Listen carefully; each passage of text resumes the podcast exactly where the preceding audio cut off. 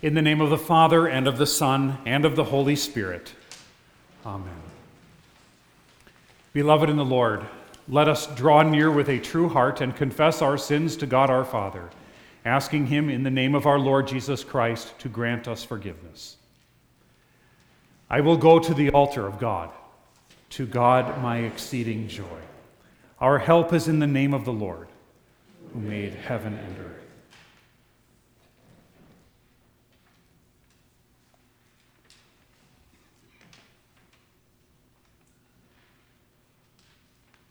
Most merciful God, we confess that we are by nature sinful and unclean.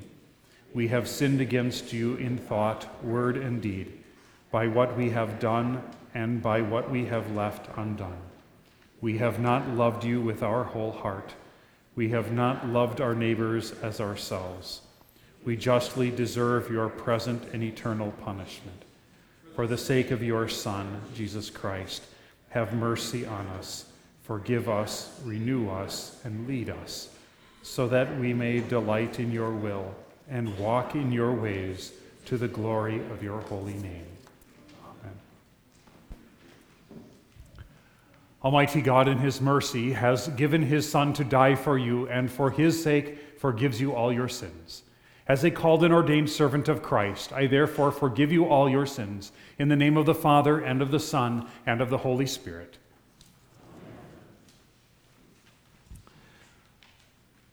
Awake, why are you sleeping, O Lord? Rouse yourself, do not reject us forever for our soul is bowed down to the dust. Rise up, come to our help.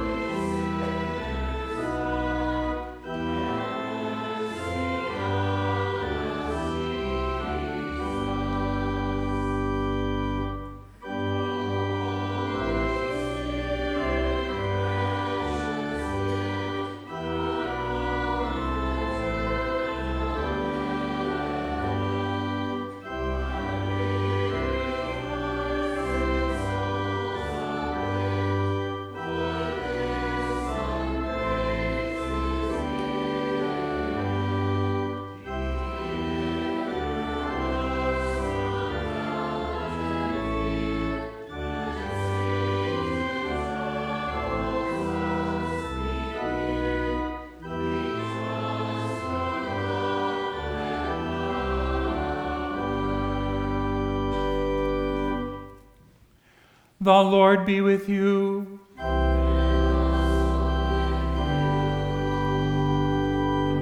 Let us pray. O God, the strength of all who put their trust in you, mercifully grant that by your power we may be defended against all adversity through Jesus Christ, your Son, our Lord, who lives and reigns with you in the Holy Spirit one God, now and forever.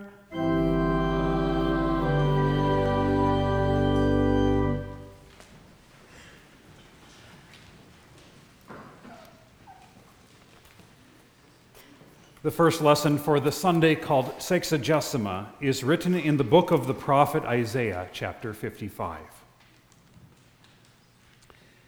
As the rain and the snow come down from heaven and do not return to it without watering the earth and making it bud and flourish so that it yields seed for the sower and bread for the eater, so is my word that goes out from my mouth. It will not return to me empty, but will accomplish what I desire and achieve the purpose for which I sent it. You will go out in joy and be led forth in peace. The mountains and hills will burst into song before you, and all the trees of the field will clap their hands. Instead of the thorn bush will grow the pine tree, and instead of briars, the myrtle will grow. This will be for the Lord's renown, for an everlasting sign which will not be destroyed. This is the word of the Lord. Thanks be to God.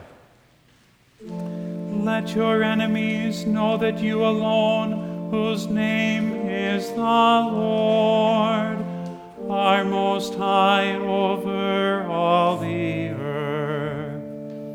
Oh my God, make them like whirling dust, like chaff before the wind. The second lesson is written in St. Paul's second letter to the Corinthians, chapters 11 and 12. You gladly put up with fools since you are so wise. In fact, you have even you even put up with anyone who enslaves you or exploits you or takes advantage of you or pushes himself forward or slaps you in the face. To my shame, I admit that we were too weak for that. What anyone else dares to boast about, I am speaking as a fool. I also dare to boast about. Are they Hebrews? So am I. Are they Israelites? So am I. Are they Abraham's descendants? So am I. Are they servants of Christ? I am out of my mind to talk like this. I am more. I have worked much harder, been in prison more frequently, been flogged more severely, been exposed to death again and again. Five times I received from the Jews the 40 lashes minus one. Three times I was beaten with rods. Once I was stoned. Three times I was shipwrecked. I spent a night and a day in the open sea. I have been constantly on the move. I have been in danger from rivers, in danger from bandits, in danger from my own countrymen, in danger from Gentiles, in danger in the city, in danger in the country, in danger at sea, and in danger from false brothers. I have labored and toiled and often gone without sleep. I have known hunger and thirst and often gone without food. I have been cold and naked. Besides everything else, I face daily the pressure of my concern for all the churches. Who is weak, and I do not feel weak? Who is led into sin, and I do not inwardly burn? If I must boast, I will boast of the things that show my weakness. The God and Father of the Lord Jesus, who is to be praised forever, knows that I am not lying.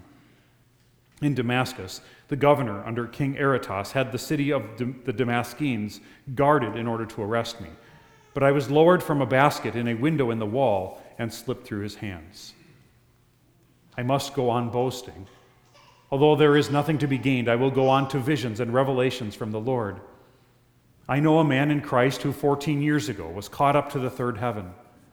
Whether it was in the body or out of the body, I do not know. God knows.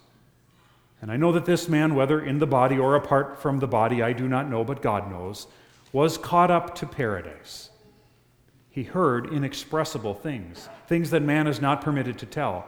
I will boast about a man like that, but I will not boast about myself except about my weaknesses. Even if I should choose to boast, I would not be a fool because I would be speaking the truth. But I refrain so no one will think more of me than is warranted by what I do or say.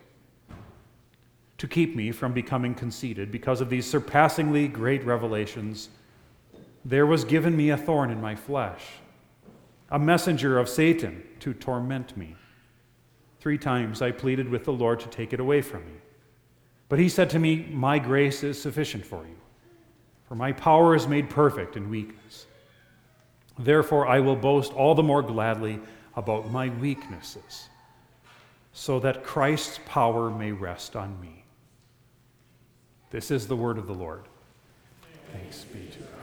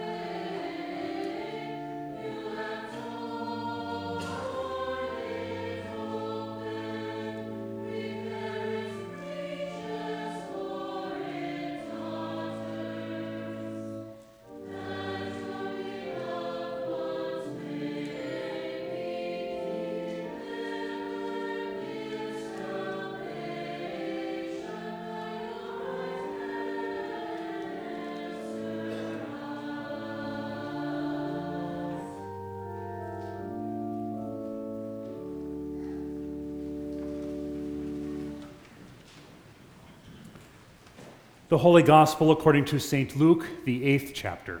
Glory be to you, O Lord. While a large crowd was gathering and people were coming to Jesus from town after town, he told this parable. A farmer went out to sow his seed. As he was scattering the seed, some fell along the path. It was trampled on, and the birds of the air ate it up. Some fell on rock, and when it came up, the plants withered because they had no moisture. Other seed fell among thorns, which grew up with it and choked the plants. Still other seed fell on good soil. It came up and yielded a crop a hundred times more than was sown. When he said this, he called out, He who has ears to hear, let him hear. His disciples asked him what this meant. He said, The knowledge of the secrets of the kingdom of God has been given to you. But to others I speak in parables, so that though seeing they may not see, though hearing they may not understand. This is the meaning of the parable. The seed is the word of God. Those along the path are the ones who hear, and then the devil comes and takes away the word from their hearts, so that they may not believe and be saved. Those on the rock are the ones who receive the word with joy when they hear it but they have no root. They believe for a while, but in the time of testing, they fall away. The seed that fell among thorns stands for those who hear, but as they go on their way, they are choked by life's worries, riches, and pleasures, and they do not mature. But the seed on good soil stands for those with a good and noble heart, who hear the word, retain it, and by persevering, produce a crop. This is the gospel of the Lord. Praise be to you, O Christ.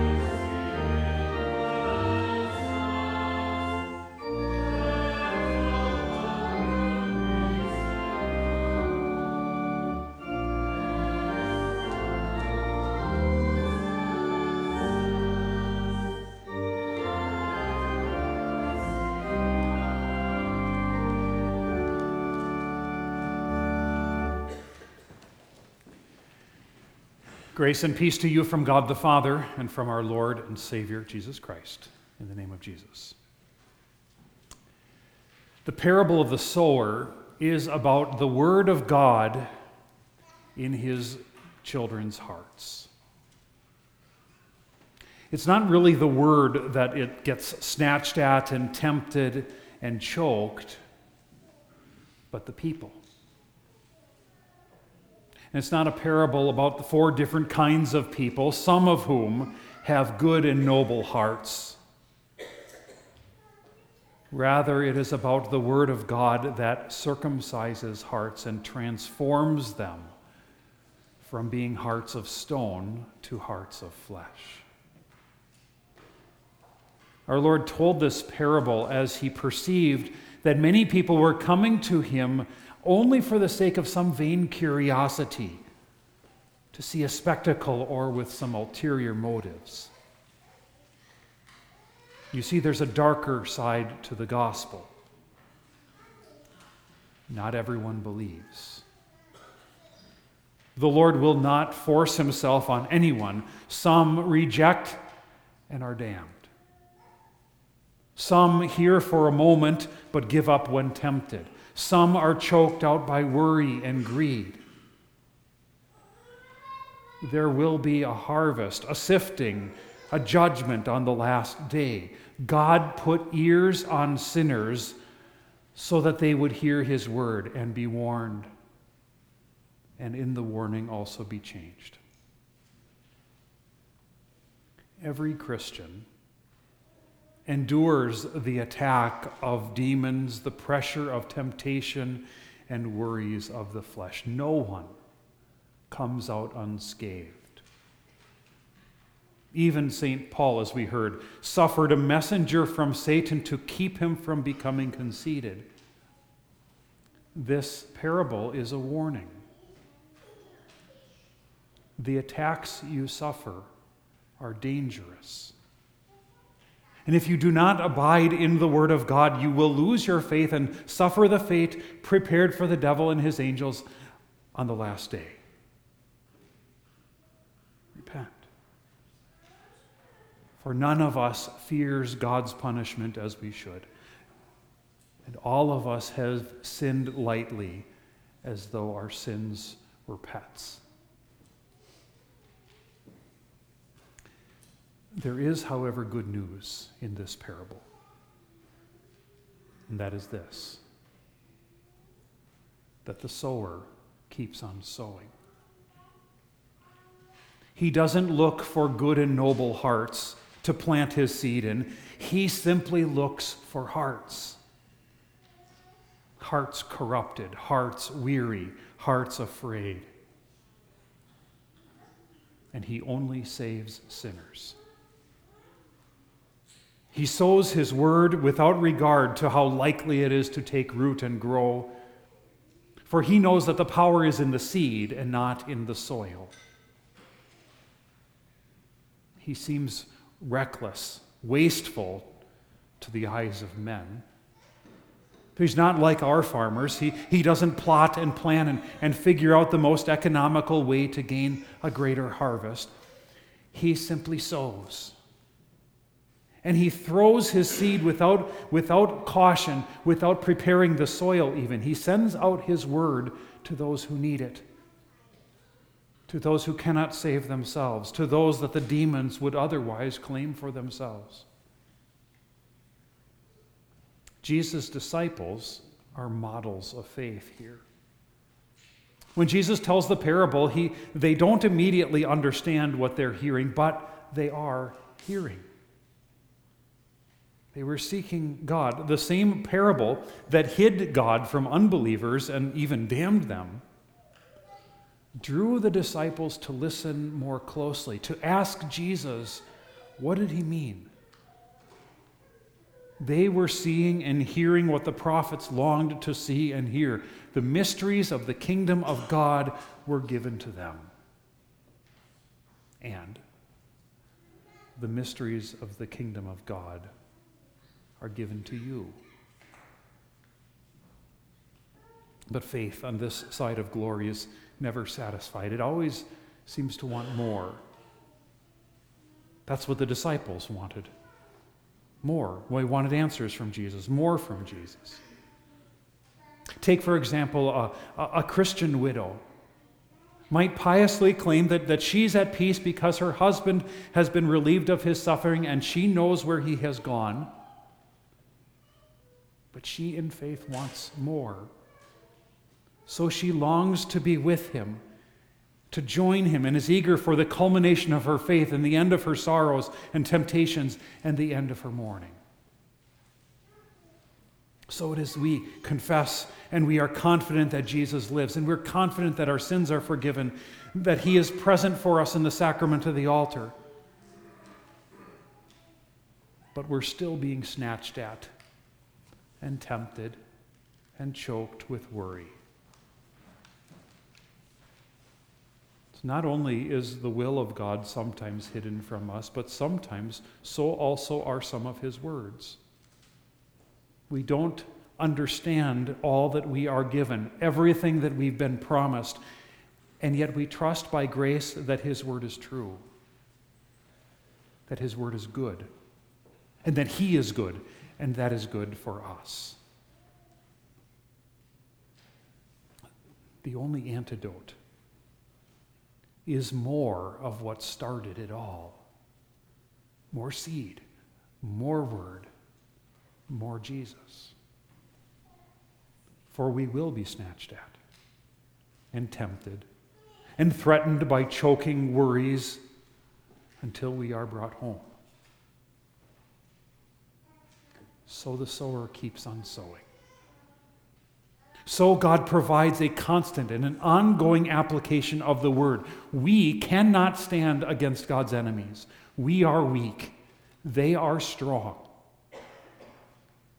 We can't produce fruit for Him by an act of our will or by good intentions. But there is a promise, see. His word does not return to him empty, but accomplishes that for which it was sent. And his, his word has been sent. His word was sent by the Father to become flesh and dwell among us.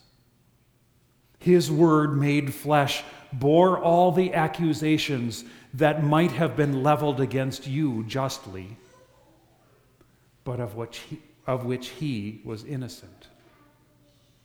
In addition, he bore all the false names and accusations, all the slander that has ever been said against you.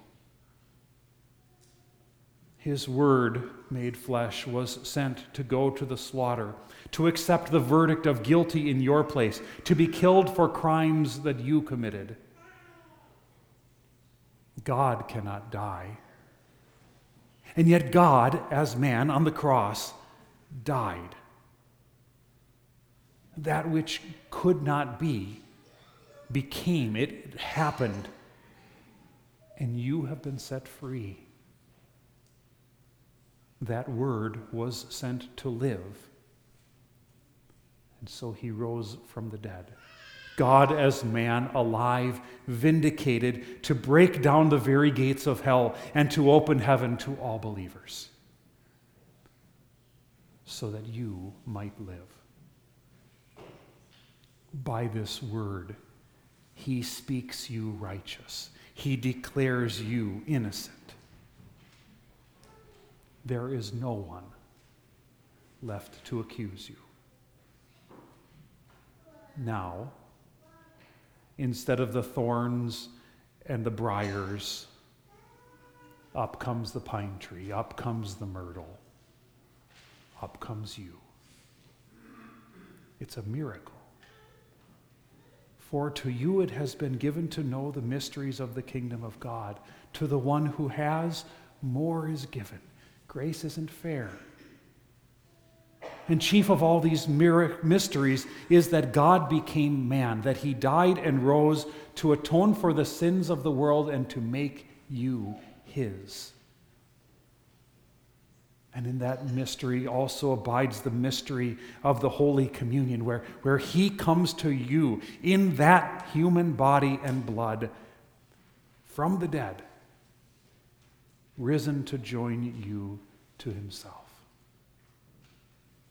To you. O most blessed of all men, to you it has been given. Amen. Please stand. And the peace of God, which surpasses all understanding, will guard your hearts and minds in Christ Jesus. Amen.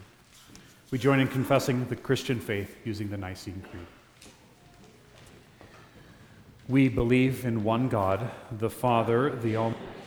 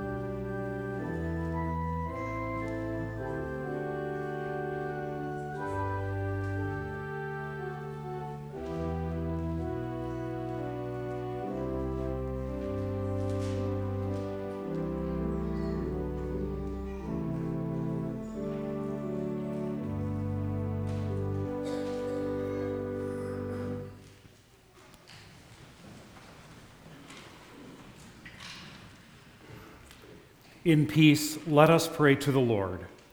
Lord, have mercy. In thanksgiving for his tender mercies, that the Lord of the harvest would implant in us his holy word, that in good and honest hearts we may keep him, let us pray to the Lord. Lord, have mercy. For the church, that the Lord of the harvest would send forth laborers into his harvest, let us pray to the Lord.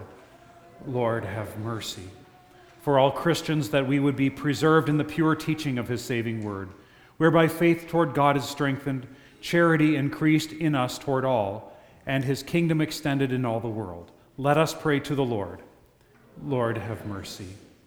For the health and prosperity of all in authority, especially our president, our governor, and all those who serve in our armed forces, that God would endue them with wisdom to serve and maintain righteousness and hinder and punish wickedness that, they, that we may lead a quiet and peaceable life in all godliness and honesty. Let us pray to the Lord. Lord, have mercy. For all who are in trouble, want, sickness, anguish of labor, peril of death, or any other adversity, that God would comfort them with his Holy Spirit to receive and acknowledge their afflictions as the manifestations of his fatherly will. Let us pray to the Lord. Lord, have mercy. That the Lord of the harvest would preserve us from false and pernicious teachings, from war and bloodshed, from plague and pestilence, from failure of harvest and famine, from anguish of heart and despair of his mercy, and from an evil death, and that he would show himself at every time to be a very present help in trouble. Let us pray to the Lord. Lord, have mercy. For all who commune, that the Lord of the harvest would grant us worthily to go to his altar in faith, to receive the very body and the true blood that his Son has given for our redemption. Let us pray to the Lord. Lord, have mercy. Now, to him who is able and ready to supply all human needs, whose word is planted within our hearts to bear abundant fruit, be all glory and honor forever and ever. Amen.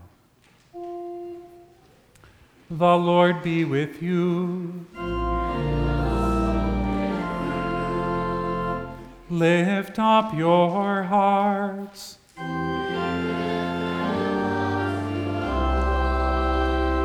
Let us give thanks to the Lord our God.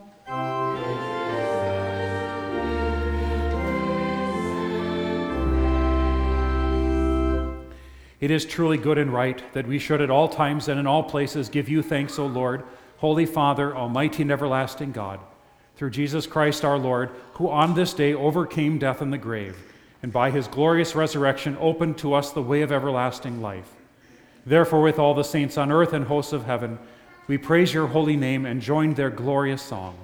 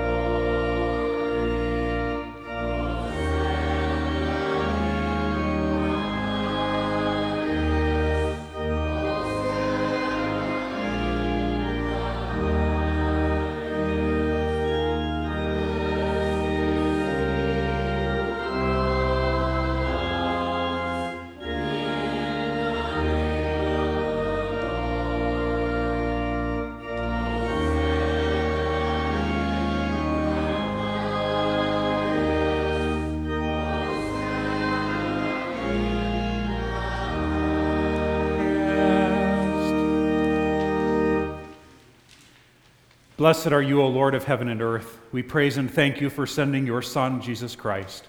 And we remember the great acts of love through which he has ransomed us from sin, death, and the devil's power. By his incarnation, he became one with us. By his perfect life, he fulfilled your holy will. By his innocent death, he overcame hell. By his rising from the grave, he opened heaven. Invited by your grace and instructed by your word, we approach your table with repentant and joyful hearts. Strengthen us through Christ's body and blood, and preserve us in the true faith until we feast with him and all his ransomed people in glory everlasting. Amen. Our Lord Jesus Christ, on the night when he was betrayed, took bread, and when he had given thanks, he broke it and gave it to his disciples and said, Take, eat, this is my body, which is given for you. This do in remembrance of me. In the same way also he took the cup after supper, and when he had given thanks, he gave it to them, saying, Drink of it, all of you. This cup is the New Testament in my blood, which is shed for you for the forgiveness of sins. This do as often as you drink it in remembrance of me. Therefore, O Lord, according to his institution, we, your servants, celebrate here before your divine majesty. With these, your holy gifts, the commemoration your Son has willed us to make remembering his blessed passion, mighty resurrection, and glorious ascension. We give you most hearty thanks for the innumerable benefits he has secured for us. And we humbly ask you to grant that by his merits and death, and through faith in his blood, we in your whole church may re- receive forgiveness of sins and all other benefits of his passion. Our Father, who art in heaven, hallowed be thy name. Thy kingdom come, thy, thy will be done, on earth as it is in heaven.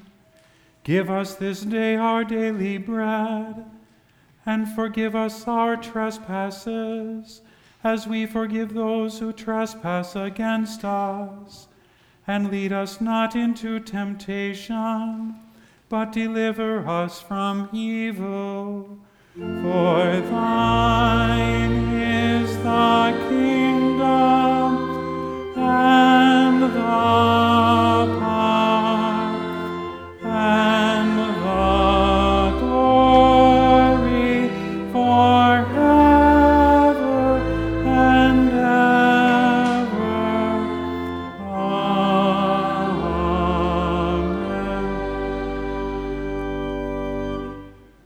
peace of the Lord be with you always.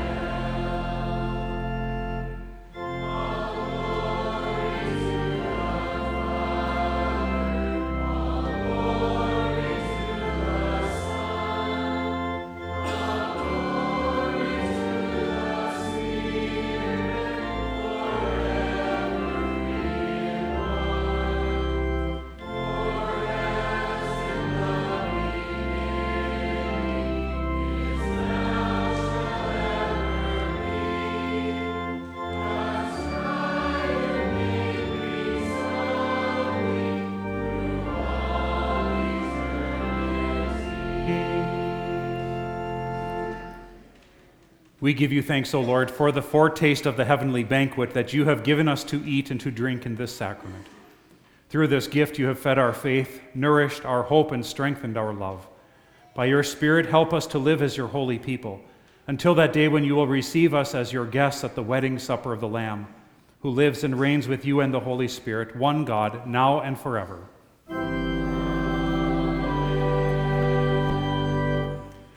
The Lord bless you and keep you. The Lord make his face shine on you and be gracious to you. The Lord look on you with favor and give you peace.